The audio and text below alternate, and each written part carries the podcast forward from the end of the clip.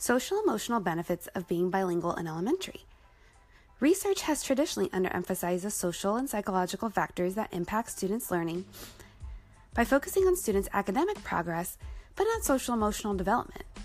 Nevertheless, dual language learners report significantly more social emotional concerns as compared to their English proficient peers.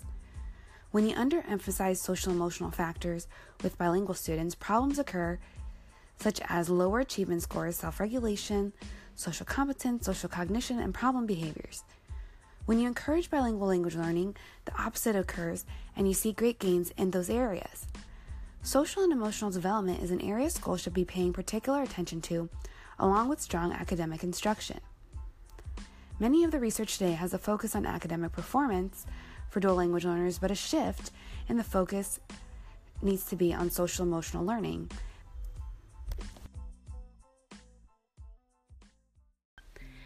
If social emotional factors are not considered into educating the dual language learner, risk occurs, such as psychological distress, the internalizing and externalizing behaviors of the stress comes in the form of maladaptive behaviors, perpetuating a cycle of anxiety.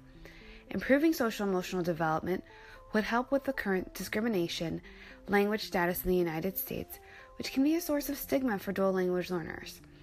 25%, the largest minority language spoken in the United States, is Spanish.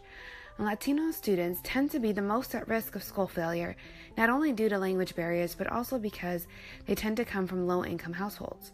Latino students have a high dropout rate compared to white and black youth. Children's social and emotional development during the early childhood years lay the foundation for their development through middle childhood, adolescence, and beyond.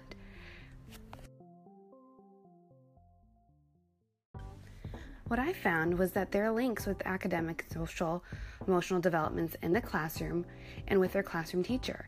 It's important for the teacher to have a strong grasp on their own personal emotions before they try to help their students. Students who have to worry about the emotional stability of their teacher have correlations with lower academic progress versus students who have a teacher with both strong instructional and a social emotional balance.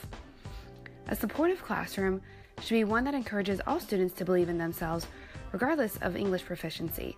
When dual language learners feel that they are not supported in the classroom, it's going to affect their academic efficacy. When students are able to continue their heritage language along with a new language, benefits emerge. Bilingualism has been known to help with emotional factors such as self regulation, social competence, social cognition, and positive behaviors.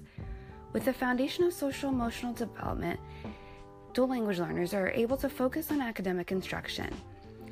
Findings show that if dual language learners have been socially and emotionally supported since kindergarten, that by the fifth grade, these students are on level or surpassing their English monolingual peers academically. In the future, research is needed to support these findings even more. Studies that focus more on connections to why dual language learners are making progress with social and emotional support as well as explicit examples of what a good social emotional classroom should look like.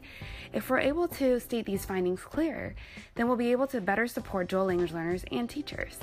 Setting a strong foundation at elementary is key into securing a successful middle and high school academic career, helping to dissipate the high dropout rate with Latinos so that it's no longer a conversation that needs to be discussed.